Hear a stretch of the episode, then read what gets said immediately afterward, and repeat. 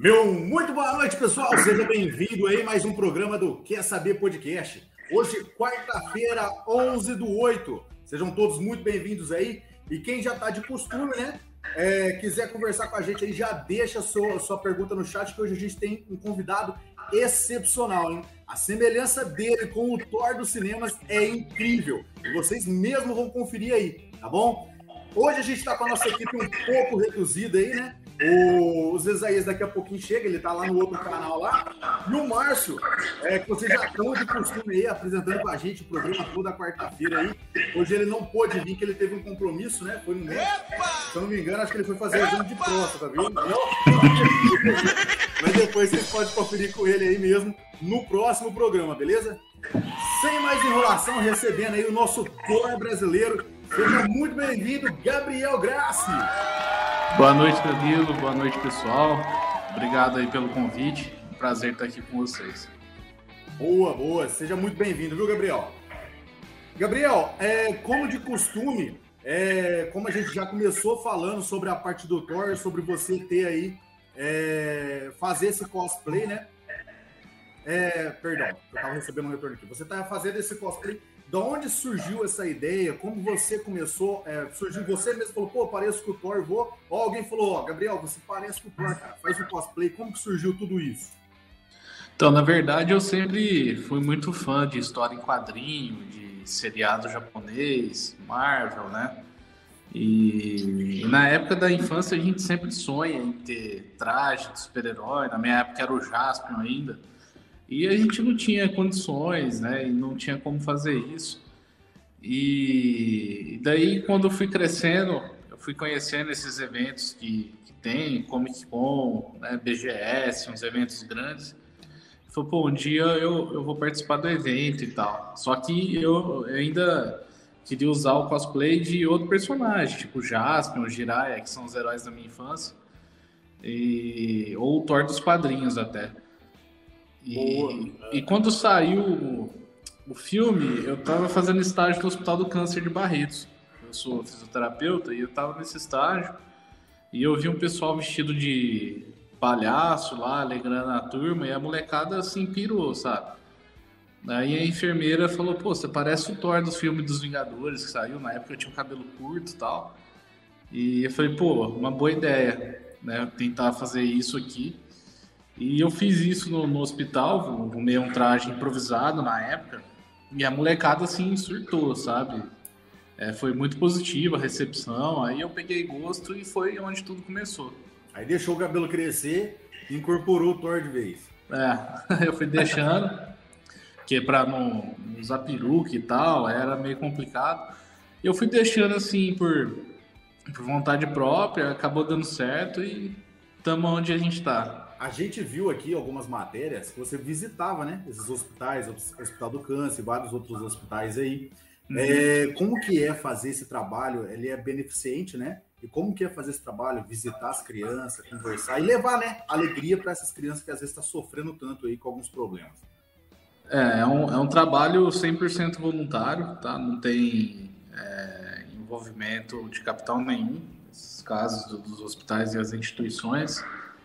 E, cara, é extremamente gratificante você chegar num hospital, conversar com uma criança que está com uma sonda, depois que você troca ideia com ela, ela volta a se alimentar, volta a comer. A gente recebe ligação da, da, dos hospitais, fala, ó, a criança que você visitou está voltando a comer, ela saiu da sonda, é muito gratificante. É a melhor resposta que a gente tem do que o trabalho está sendo feito, sim, bem, né? E o legal é que não abrange só as crianças. Por exemplo, você pega os pais, dessas crianças que estão internadas sofrem muito também para acompanhar os filhos, para ficar no hospital, ver um filho sofrendo. Então, para os pais ver um resultado com essas crianças, ver as crianças animadas, assim, é, é muito gratificante, né? Dá um outro ânimo para os pais também, dá outra, dá mais esperança, né? Que a gente fala. É porque o, a criança ela sofrendo sofre a família inteira, né? Principalmente, principalmente quem é pai. Eu tenho uma menininha aqui, às vezes ela pega uma gripezinha, alguma coisa, a gente eu preferia que pegasse na gente do que nos pequenos. Não, você não é pai ainda, né? Não, ainda não, mas eu tenho um sobrinho que é igual filho para mim, né? E, e, tem todas essas crianças que, que eu cuido que a gente acaba pegando empatia e, e, cuidando como se fosse nossa, né? Gabriel, dessas crianças, qual foi o caso assim que mais te marcou, que mais assim te comoveu, te, te, te trouxe mais no envolvimento assim? Cara, são tantos casos que é difícil você nortear um só em específico. Mas tem um daqui da cidade de Orlândia, ela chama Nicole, ela teve um câncer cerebral, né? E, e assim, o quadro, o prognóstico dela não era tão bom, tal. E eu conheci ela em 2018 no Hospital das Clínicas. E a gente sempre, a gente foi assim, amor à primeira vista, eu e ela, né? Ela se encantou logo de cara. E a gente criou um vínculo, né? A gente é muito amiga até hoje. Hoje ela tá curada. Então, acho que o fato dessa cura chegar num, de uma maneira assim inesperada, ah, vamos fazer um exame de rotina. Aí fez a ressonância, não tinha mais o tumor, sabe? Ela tinha feito a quimioterapia e tudo. Então, acho que entre tantas perdas, essa essa recuperação assim tão rápida foi algo que me marcou muito uma grande vitória, né? E, é. Provavelmente essa criança não te esquece nunca mais, né? Não, eu, eu falei com ela até esses dias. Boa. Esses dias eu tive com ela e. Só fechar aqui. Tava recebendo ligação. Ah, não, tranquilo. É. Ao vivo é assim mesmo. Ah, desculpa aí, perdão. Imagina, que isso. E eu tive com ela esses dias, então, por, falando por telefone, né, por conta da pandemia. Então é uma pessoa assim que eu estimo muito, né? Que eu tenho muita esperança no, no futuro. Mas teve casos de criança ser de Fortaleza e criança não tá assim com, com desânimo para voltar a andar, por exemplo, de um menino que tinha ficado muito fraco após a quimioterapia. Daí esse menino em específico eu dei o martelo de presente para ele falei que o martelo ia ser usado como símbolo de força para ele. Daí a mãe dele mandou mensagem, tipo um mês depois, dele andando no corredor com o martelo na mão, sabe? Então isso é algo que gratifica muito a gente. Que coisa mais legal. É, Gabriel, teve alguma criança assim é, que às vezes não deu, né? Acabou não se recuperando assim. E você sabe que isso aconteceu e como você li, li, é, soube lidar com esse, com esse percurso? É, infelizmente teve várias, né? Várias crianças que a gente acabou visitando que infelizmente veio a falecer. No começo, para mim, foi bem difícil, porque é, quando você não está muito por dentro da realidade, você vai querendo melhorar, você tá ali com a pessoa, num dia, no outro dia você volta no leito, ela não está mais lá porque faleceu e isso no começo me atingiu muito. Eu chorava muito escondido, ficava mal. Mas depois eu comecei a ver que isso foge um pouco do nosso controle. E que as outras crianças que estão ali esperam ver de mim esperança, né? Eu não posso chegar nelas triste, porque elas estão já num ambiente triste e ela precisa de algo que motiva elas, né? Então eu comecei a reagir dessa forma depois. Por mais dura que seja a cada perda que a gente tem, a gente precisa seguir em frente porque tem outros na luta, né? Só criança, Gabriel? Ou os grandinhos também? Também. Isso, isso é interessante, porque no início a gente vai é, com um alvo na parte infantil, pediátrica. Só que quando você entra no hospital, cara, você vê às vezes idoso que está internado, vê você vestido, eles ficam, eles ficam muito alegres. Às vezes nem sabe que personagem que é, só que só de ter uma interação ali nesse ambiente hospitalar, eles ficam muito empolgados. Mudando o clima, né? Trazendo aquela alegria já. Isso já é muito bacana, até para os próprios médicos, enfermeiros, né? Já é uma distração, então isso é bem bacana. E você faz até hoje esse trabalho ou você deu uma cessada desse trabalho? Não, faço até hoje. Eu só não, não tenho feito muito ultimamente devido à pandemia e fica meio restrito a gente nos hospitais, etc. Mas eu faço muito trabalho com a PAI, é, as instituições de, de caridade, né? Vira e mexe, a gente está fazendo arrecadação para prótese ou algo do tipo para algumas pessoas que têm necessidade.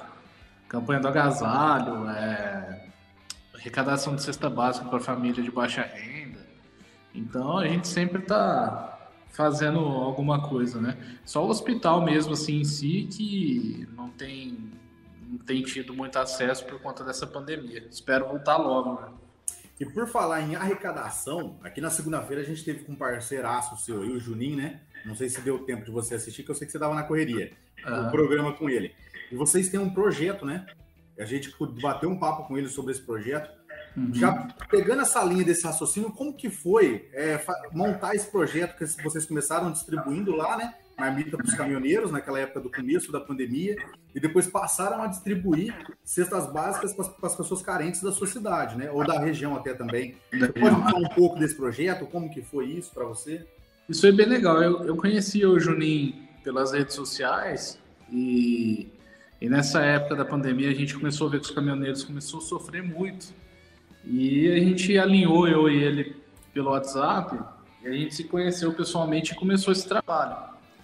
E muita gente achou que ia ser um dia só, exposição e tal. A gente ficou um mês e meio, meu, na, indo todo dia, todo santo dia, na Via Anguera, em alguns pontos estratégicos, né? A gente até fez parceria com a polícia rodoviária e, e a gente entregou muitas refeições, a gente ouviu muito relato, assim, triste de caminhoneiro que estava com criança comendo amendoim uma semana seguida, sabe? devido a essa paralisação que teve. Então foi, foi bem difícil.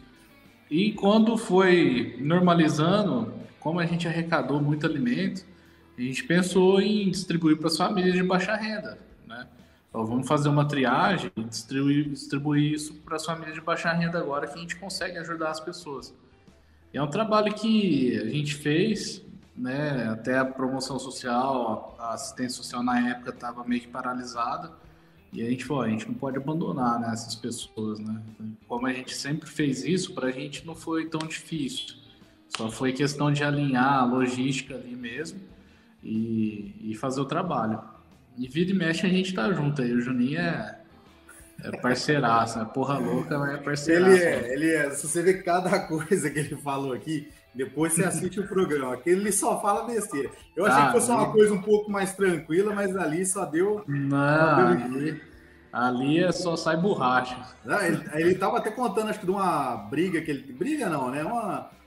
Pra mim, aquilo lá foi mais comédia do que briga entre ele e um outro rapaz daí de Orlândia mesmo, pelo, pelo Facebook aí. Não sei se você acompanhou, acho que o rapaz estava querendo meio que se autopromover em cima de vocês, né? Sim. Eu, esqueci, eu não sei o que é Melo, eu já esqueci o nome do rapaz. Aí ele falou, no, durante o programa, ele mesmo falou o nome do rapaz, agora eu já esqueci. Sobre essa parte de autopromoção, a gente sabe que você se elegeu no ano passado vereador na cidade de Orlândia, né? Uhum. É, você acha que fazer esses trabalhos aí, tanto distribuir alimentação, quanto ajudar crianças nos hospitais, te ajudou a, a se promover vereador, a se eleger vereador? Você acha que isso ajudou? Olha, eu acredito que sim, porque as pessoas sempre procuram conhecer né, os candidatos. E, e como eu faço esse trabalho não é, é de agora, momentâneo, já faz aí sete, oito anos que eu faço esse tipo de trabalho. Foi mais, mais fácil para eles reconhecerem, até por conta das aparições em TV também então isso me ajudou muito. Então às vezes ia em algum lugar ao ponto pedir voto e o pessoal comentava da, da ação dos caminhoneiros, da, da minha ida nos hospitais, alguns falavam dos programas da TV. Então não tenho dúvida que isso ajudou. Só que isso é legal porque as pessoas estão conseguindo hoje diferenciar quem faz por, por autopromoção e quem faz porque tem que fazer a pessoa que faz assim de modo constante, sempre está envolvido com isso, é, é, difícil ela parar. Por exemplo, faz oito anos que eu tô. Quem faz isso com autopromoção, a máscara cai muito rápido, porque a maneira de lidar e desenvolver todo o trabalho faz diferença, né? Muda, né? Por exemplo, a gente nunca, a gente nunca expôs nenhuma família. As fotos que eu tenho com crianças nos hospitais são todas autorizadas pelos pais, algumas até os próprios pais que postam e eu reposto. Quando a gente faz doação de cesta básica, por exemplo, a gente jamais expôs nenhuma família, nem em foto, nem em nome. Eu acho isso um absurdo. O que a gente faz é prestação de conta. Por exemplo, quando a gente arrecadou várias cestas, a gente tirou foto de um monte de cesta no canto da sala, mas nenhuma mostrando a família, mostrando a entrega, nada disso. E teve alguma vez que você foi entregar algumas dessas cestas básicas e, tipo, teve problema, porque a gente sabe que as pessoas às vezes abusam, né? Você dá a mão que é o braço, que é o, dá o braço que é a perna. O, o Juninho citou algum caso, mas você tem algum caso que, você, que, aconteceu contigo isso? Já tem vários. Se eu abrir aqui meu celular, você vê cada mensagem que você não acredita. Cara. Ainda mais por ser vereador, as pessoas pedem até hoje, né? É que as pessoas confundem muito a, o âmbito e as funções. Né? Então, é, elas não, não, sabem que vereador é um legislador na parte de fiscalização, de criação de lei, de pedido de trabalho. Não, elas, elas confundem muito. Então, mas teve várias vezes da gente entregar uma cesta, a pessoa tá pegando ali a cesta, já, já, pede, já, já pede outra coisa, sabe? Pede. Já teve caso da gente entregar a cesta, o cara já fala, ah, vou fazer aniversário do meu filho, da minha mulher no Edícula, você podia pagar a Edícula pra mim e tal. Então, falei, pô, você vai fazer aniversário na Edícula, você não devia nem estar tá pegando uma cesta básica, então. Cata o dinheiro do aniversário e compra a cesta, né? né? A pessoa às então... vezes confunde o vereador com o assistente social, eu, eu acho. Hum, isso, é? isso é complicado, porque tira a vez de quem realmente precisa. Então, a gente precisa muito ter essa consciência, né? Mas é complicado. Igual o caso da assistência social mesmo, às vezes a pessoa não, não tem o conhecimento, então eu sempre tento estar tá orientando, estar tá procurando. Quando a gente está fazendo arrecadação, a gente faz uma, uma triagem, uma avaliação, e se a pessoa realmente precisar, a gente fornece a cesta básica sem problema nenhum. Perfeito. Gabriel, você mencionou aí de algumas pessoas até te conhecerem né, por participar de programas de televisão e tal. Você participou lá do Domingo Legal, você participou do Domingo Espetacular, perdão. Domingo Espetacular, do Danilo Gentili, entre outros programas aí. Como que é gravar esses programas? Como foi para você? É, você entrou em contato com eles para participar ou eles te mandaram o convite? Como que funcionou tudo isso? Não, não. A, foi, eles me procuraram, não sei nem como me acharam. O primeiro que eu participei foi do Domingo Espetacular, o primeiro grande, né? E eles me acharam, na época o Paulo Amorim era vivo, ele que ligou, eu achei até que era trote, eu desliguei na cara dele duas vezes. É sério mesmo, ele ligou, ah, eu sou Paulo Amorim com aquela voz, eu, ah, se me lascar, né? O cara deve ter falado assim, nossa, ele tá achando que ele é estrela. É, e eu achando que era trote. E aí, ainda mais a gente que via número de fora de São Paulo, fala, os caras ligando da cadeia, né? Aí a terceira vez foi uma, a produtora do programa, falou: Ah, o Paulo tentou te ligar, mas eu acho que não deu certo. Eu falei, putz, velho, era verdade mesmo. Aí eu fiquei pedindo desculpa pro cara um ano seguido depois. E aí ela falou: a gente tá fazendo uma matéria de sósia, a gente tá com algumas fotos suas tal, e a gente queria gravar com você. Aí foi onde aconteceu. Na época, o pessoal de São Paulo ia vir, só que eles viram que tinha Record aqui em Franca, eles pediram pro pessoal de Franca fazer as imagens e mandar lá para São Paulo. E São Paulo editava e ia para redação. E assim, eu achei que esse primeiro programa aí ia ser uma coisinha de um minuto de aparição tal. E entre os sós ali, a minha aparição no quadro ficou seis minutos no, no ar, assim, mostrando toda a história, tal, a parte de ação social. E os caras falaram, meu, você tem noção que seis minutos em horário nobre, competindo com o Fantástico, meu, é, é, é foda. Então, isso aí me animou bastante. E daí foi, esse foi o primeiro programa né, que, que eu apareci. E, bom, depois disso você teve muito mais que seis minutos na televisão, né? Porque você participou do Fábrica de Casamentos. O Fábrica de Casamentos lá, você se inscreveu para participar ou eles também te chamaram? Então, foi assim. O... Antes do Fábio de Casamento, eu gravei com o Luciano Huck na Globo. A gente fez o programa Lata Velha no Dia das Crianças e fez um, um mini filme dos Vingadores. Ficou bem legal até. E daí isso aí foi muito bacana, deu uma visibilidade muito boa. Depois do, do Caldeirão do Hulk, num evento da, da Comic Con de São Paulo, esse evento aí, meu, ele tem rotatividade de 300 mil pessoas, sabe? É muito grande. Então, os atores do filme vêm, tem, é muito grande. Nesse evento, na época eu estava noivo e eu pedi a minha noiva em casamento no evento, em cima do palco. Foi algo assim, tinha muita gente assistindo. E foi muito legal, teve muita repercussão, saiu nos sites aí, se não me engano, são no G1, saem vários sites. E a gente já era fã do programa, assistia, e ela falou de fazer a inscrição. Só que quando foi fazer a inscrição, eu mandei o vídeo pro Bertolazzi, pro apresentador. Falou, putz, cara, a gente viu o teu pedido é, na internet e a gente até ia tentar entrar em contato e tal, só que aí você mandou, facilitou pra gente. Ele falou, só que vocês, têm que fazer inscrição para ficar no banco de dados. Falou, tenho certeza que vocês vão ser chamados para fazer o teste, né, mas você tem que estar no banco de dados. Então, aí a minha mulher entrou, fez a inscrição, tudo certinho. Aí um belo dia eles ligaram perguntando se podia marcar uma entrevista lá no SBT mesmo em São Paulo. Daí eu fui, a gente foi para lá, eles fazem uma entrevista, entra dois, três diretores, é, pergunta como se conheceu tal, e vê se tem. Se você tem assim, carisma na, na câmera, tem uns testes de câmera também. Isso é verdade então, também, né? Porque deve ter gente que vai lá passar a perna, né? Que tenta casar de mentira só pra. Sim. É que lá, assim, é um casamento sem peso judicial. É um casamento fantasia, é para TV. É um casamento assim, a cerimônia é muito, é muito linda, foi muito legal. A festa, assim, o, o, o, a estética da festa é bem bonita, só que não dura muito tempo, é o tempo da gravação. Acabou a gravação, tchau e benção. Quanto é tempo meio... dura mais ou menos a gravação? Ah, cara, foi umas três horas. Assim, os convidados comeram tal, só que tinha um pouco de restrição de bebida, por exemplo. E minha família é cachaceira pra caralho, né? Então, assim, é, deram tipo um copinho de cerveja pro meu pai, meu sogro, eles queriam morrer. Pô, a gente saiu aqui da puta que pariu do interior, foi lá pra São Paulo pra tomar duas, duas tulipinhas. Tá de sacanagem, oh, né? Potência! No, no casamento foram 22 caixas. Puta merda. Você imagina minha família lá, eles iam quebrar isso. Não, com certeza. Então, assim, porque eles falaram que já teve problema com quem ficou embriagado e tal. Então, tinha todo um protocolo que a gente ainda não sabia.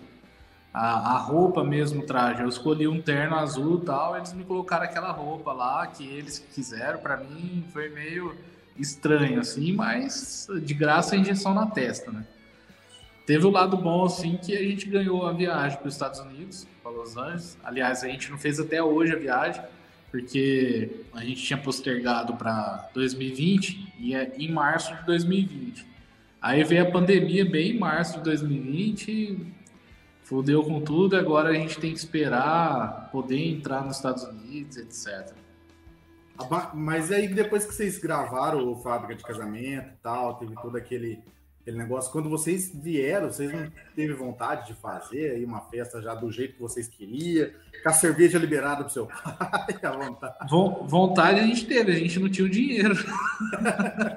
é, isso aí, isso aí não é barato. É, não. então, porque assim, a gente veio, começou a morar junto, aí começou a alinhar, ela trabalhava é, no, no HC de Ribeirão Preto, e aí começou a alinhar para ela trabalhar aqui, daí essa transição aí demanda tempo, grana, né? Então a gente tentou priorizar a nossa casa, a nossa morada e para depois pensar nisso. Mas a gente tem plano sim de fazer é, uma festa de casamento de acordo aqui, tocar um, um Zé Rico pro meu pai, ter cachaça para nós beber. Mais duas é, potência! Isso é legal que antes do Fábrica de Casamento eu tinha gravado com a Maísa também no SBT.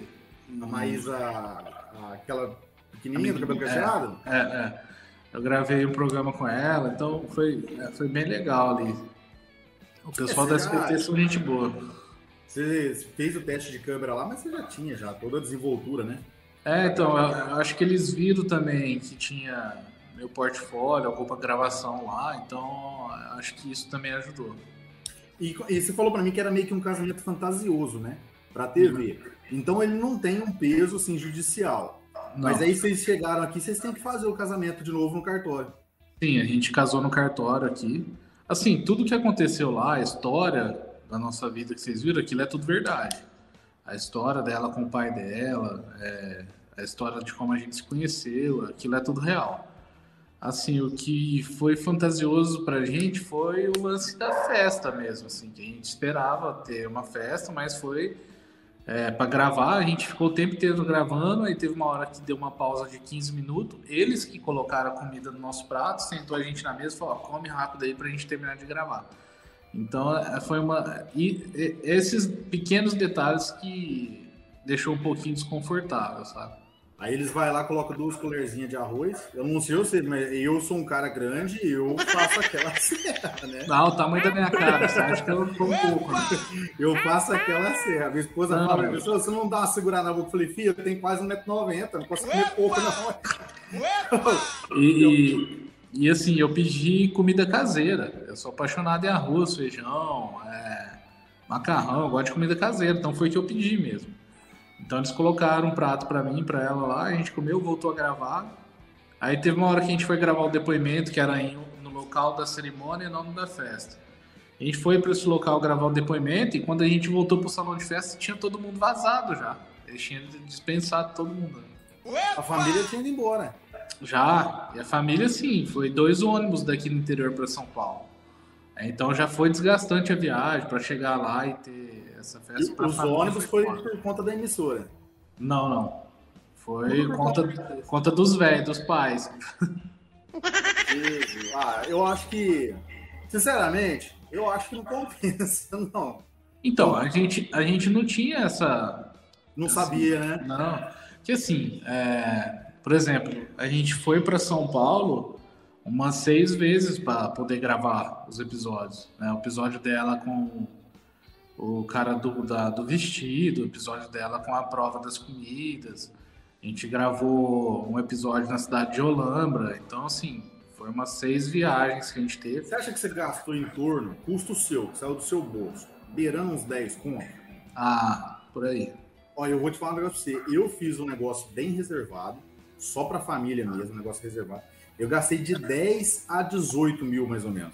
Talvez se você tivesse feito a mesma coisa, ele tinha tomado 20 caixas de cerveja aqui também. Com certeza. né? Mas é aquele negócio, a gente viu o programa e a gente achou que era tudo pago ali, né? a gente não tinha. Só que aí a gente já entrou no barco e falou, "Ah, agora vamos até o fim.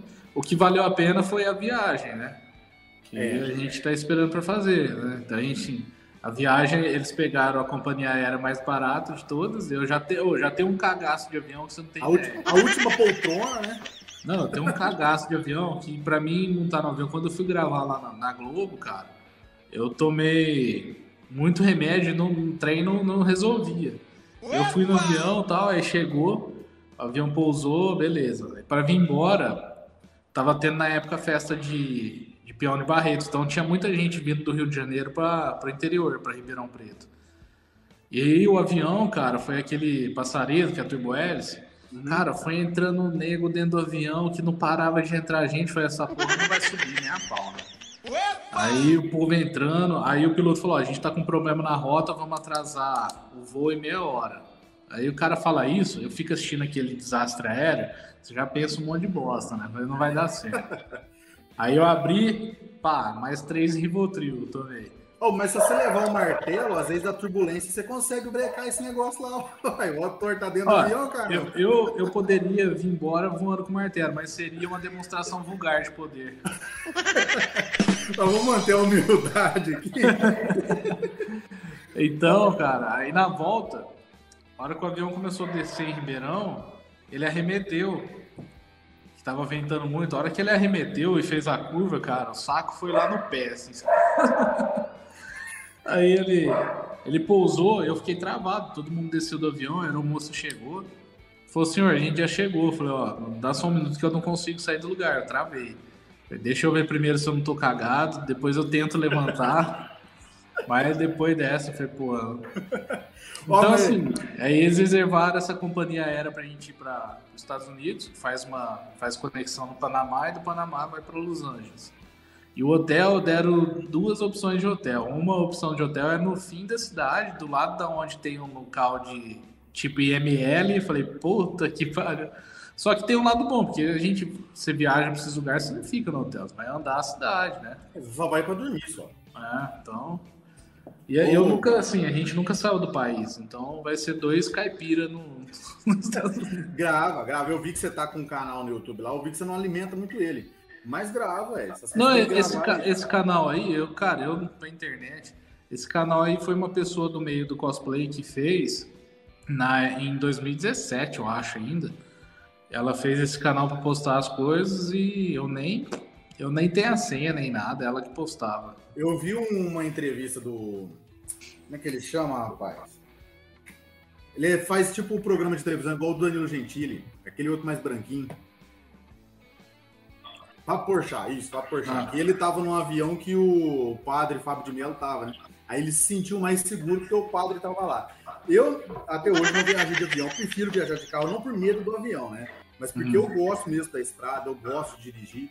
Acho que seria bem seguro, né? Uma, uma junção. Põe o padre Fábio de Mello numa poltrona e põe você na outra, né? Porque você comanda os raios, o Fábio de tem, ele tem acesso direto ao, ao rapaz lá de cima. Eu, eu, eu acho que ia acontecer eu acho que ia acontecer igual no filme do Chico Xavier. Ia entrar no avião, ia começar a gritar, aí ele ia falar, ó, se for pra você morrer, morre com decência, cala a boca.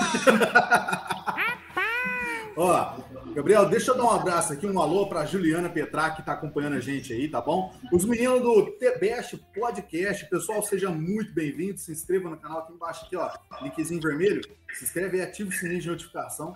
E com a gente aí agora, Gabriel, chegou mais um dos nossos melhores apresentadores aí, o Zezaí Soares, que veio direto da CGC TV, para apresentar um jornal agora. Já está com a gente aí. Zeza, junta-se a gente, seja bem-vindo aí nessa entrevista, nessa quarta-feira. Olha o mic, o mic tá mutado, Ziza. Agora sim. boa noite, boa noite aí, Gabriel. Boa noite, Danilão. Boa noite. Cara, bacana, hein? Tava aqui acompanhando um pouco e sensacional aí. E parabéns, Danilão, aí você encarar essa aí hoje. Meio que difícil que a gente aparecer. Ah, eu queria dizer também pro pessoal que é, estamos já ao vivo na CGC TV, ao vivo aí pelo canal 64 TLT Play finalizou o jornal, já fiz a chamada já e estamos aqui, firme. Mas vamos lá. É, Gabriel, sei que o Danilo já deu as boas-vindas, mas seja bem-vindo, cara. Muito bom ter você aqui junto com a gente. Eu já vou entrar com uma pergunta aí já. É, a mulherada, e a mulherada, ser casada, né? Como sua esposa reage a isso? Eu digo porque eu tenho lá e a bicha ciumenta pra caramba. Deve ser fácil. Cara, ah, não, a minha esposa, ela é, é sem, sem palavras. Ela sempre me acompanha, sempre tá junto comigo. Então. Você mostra a marreta e tá tudo certo. ela sempre tá junto, ela me ajuda muito no, nos eventos. Então, assim, o pessoal, ainda mais depois que a gente casou aí na, na TV, foi muito legal que o pessoal pegou muita empatia pelos dois, né? Então é sempre muita dupla. Mas aí no, no, ali no começo, em 2017, ali, quando eu tava mais solteirão, era giripoca. Aí não tem nem como a mulherada falar que não sabe que você é casado, né? Passou na televisão. Oh, não, não tem nem jeito. Potência! ô, ô, Gabriel, você chegou a conhecer o Thor lá, o Thor verdadeiro já? Ou já falou, trocou um direct, alguma coisa do tipo? Tem planos para isso? Cara, não conheço. Eu nunca tentei assim, uma aproximação. Eu acho que eu não, não, eu preciso ver os meios, apesar de conhecer o pessoal da TV, assim, tem que saber os meios, né, para chegar até ele. Deve ser foda para chegar perto do cara. Ele tem eh, aí 35 milhões de seguidores no Instagram, então acho que mandar um direct ele jamais ia ver, né? Você viu aquele vídeo que eu te mandei lá do Marco Cirilo? De uma edição que ele fez junto com o Thor lá? Te mandei um direct no Instagram. Acho que eu não cheguei. Se eu, não, tô, não tô lembrado. Então, seria, legal, seria legal o Cirilo chamar ele com uma, uma produçãozinha. Né? Então, eu ia falar isso agora, porque o Cirilo ele fez uma produção que ele editou como se ele fosse o Super Aoba. Por uhum. exemplo, o Thor tem a marreta e ele tem uma garrafa de cachaça. o Marco Cirilo, você sabe quem que é, né? O humorista, ele sim, apresenta. Sim. E ele teve aqui com a gente. A gente tem o contato dele. Eu, uh, igual o Zezaías comentou aí, seria legal juntar vocês dois ou seja para gravar, é, ou seja para fazer um outro programa, entendeu? A gente gravar um outro programa junto. Eu não sei como é que tá a correria dele, né? Porque uhum. ele voltou agora a apresentar no teatro, né? Ele até tinha chamado a gente para ir, foi em maio que acho que ele foi gravar um DVD. E a gente, nenhum do, de nós do podcast aqui pôde. Ah, eu, eu sei qual vídeo que é que você tá falando. É o do, que ele fez a edição, até que o Thor vem a marreta, ele faz assim, vem a garrafa. Ele é, vem a garrafa, esse aí, meu. Eu postei esse vídeo até. Legal esses dois juntos? É sensacional. Não, seria legal eles dois juntos e nós assistindo bebendo cachaça, né? Essa é a melhor parte, né? Zé, você mais pergunta? Manda aí. Cara, até, até, que a gente tem aqui, eu tô vendo aí o, o tempo com o Fabrício, né? E o, o Fabrício, tem, tem uma pergunta aqui, ó, no, no chat. Acha que se não fosse o Thor você tinha ganho? Eu acho que eu não peguei aí a parte desse. Não sei se vocês já estavam aí. Ganho o quê? Política? Ah, tá. É, ele está perguntando sobre a influência que o Thor teve. Você acha que se você não tivesse toda aquela visibilidade, tanto como o Thor, né? Como nessa ajuda social que você teve na cidade, nos hospitais, se não fosse tudo isso, você acha que você teria ganho a eleição do ano passado? Cara, não sei, mas dificilmente, porque as pessoas vão muito pelo pelo que fala. Assim, eu tinha bastante amigo aqui, mesmo antes, né? Mas é, eu acho que o que marcou muito foi, com sem dúvida nenhuma, foi as ações sociais e o personagem mesmo. É o que marcou, a característica foi essa, né? As pessoas associam dessa forma. É, e o que você tem apresentado aí, não sei se os meninos já chegaram nesse ponto, né? Peço até desculpa esse caso, fizer uma pergunta repetida, mas como o Danilo falou, estava aqui na CGC TV, estava apresentando jornal agora das oito. E o que, que você fez assim de, de bacana aí como, como político? Que você fala assim, pô, isso aqui eu posso me orgulhar, isso aqui. Então, é, logo em janeiro, eu e, o, eu e outro vereador do meu partido, que é, era um dos meus melhores amigos, até ele faleceu nesse último mês passado. É, a, gente foi, a gente foi para São Paulo, né, nessa época de recesso, a gente foi atrás de deputado, e a gente conseguiu viabilizar 150 mil reais para a PAI da cidade e 100 mil reais para o Projeto Vitória, que é um projeto também, faz um trabalho parecido com a PAI, com criança deficiente e tal. E fora as reivindicações, né? Pedido de munícipe que faz pedido com relação a coisas da cidade, a gente é atendido. Com relação ao ofício, é, a gente teve duas semanas agora de recesso, nesse mês de férias. Eu criei dois projetos de lei e mandei 17 ofícios, né? Então, assim, eu criei um projeto de lei que, inclusive, versa sobre a proteção à mulher, né? Ele fala que é, qualquer pessoa que seja enquadrada na Lei Maria da Penha não pode assumir nem ser nomeado para nenhum cargo público. Isso é uma maneira de coagir, de inibir a parte de agressão à mulher, etc. Então, assim, e é... você.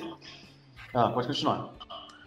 Então, assim, tem, tem esses projetos. Tem projeto que foi aprovado também, que é o Banco de Ideias de, da, das pessoas, a gente dá uma liberdade da comunidade, estar tá em contato com a gente, a gente absorver as ideias deles e poder transformar em projeto de lei. Fica mais então, próximo da população também isso. Né? Sim. Então isso tem sido gratificante. Você achou que seria mais fácil? Fala assim, pô, é, é, vou me candidatar aqui porque eu acho que eu consigo fazer isso e aquilo, de repente você chega lá e aí tem as oposição que não deixa você trabalhar e com certeza. Não, eu já imaginava que ser eleito ia ter um pouco da, da perseguição, daquela coisa do ciúme, porque por conta da, assim, é, pessoal, principalmente que na época da campanha, hackearam o meu Facebook, é, tinha 11 mil seguidores que eram daqui da cidade, então eram seguidores limpos, assim, não era nada forçado, nada comprado. Então foi hackeado meu Facebook, eu perdi minha conta. Eu criei uma conta nova, nem fiz página, fiz um perfil pessoal mesmo, só que eu deixei público aberto. Faltando cinco meses para as eleições e mesmo assim, é, tipo, posto uma coisa, tem coisas que dá mil, duas mil curtidas, trezentos, assim.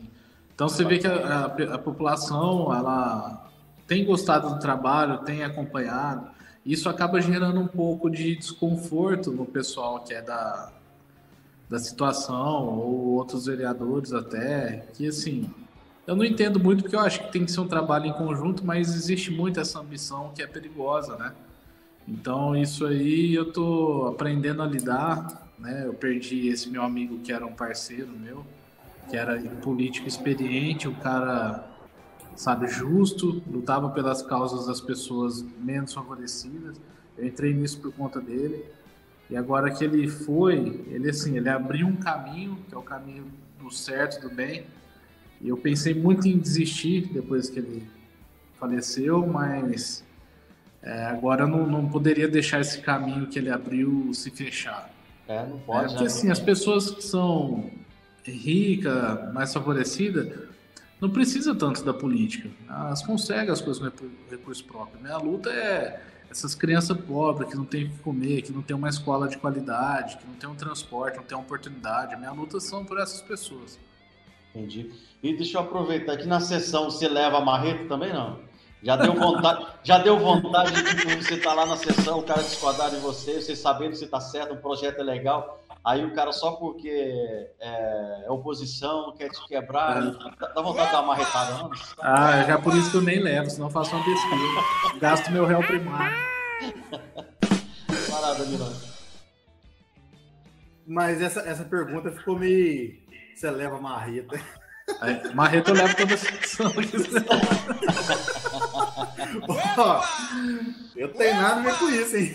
Isso aí, é, isso aí é de vocês dois. Gente, vamos encaminhando aqui pro final. A gente está aí é, já beirando uma hora, né? De programa. E agora a gente está com esse software que a gente está usando para fazer a transmissão. A gente tem outros softwares para fazer a transmissão. Mas a qualidade dos outros softwares não tá tão boa. E esse software aqui limita a uma hora o programa. Então a gente já vamos encaminhando a encerrar aqui o nosso programa. Eu quero agradecer de coração, Gabriel, por você estar tá participando com a gente aí, tá bom?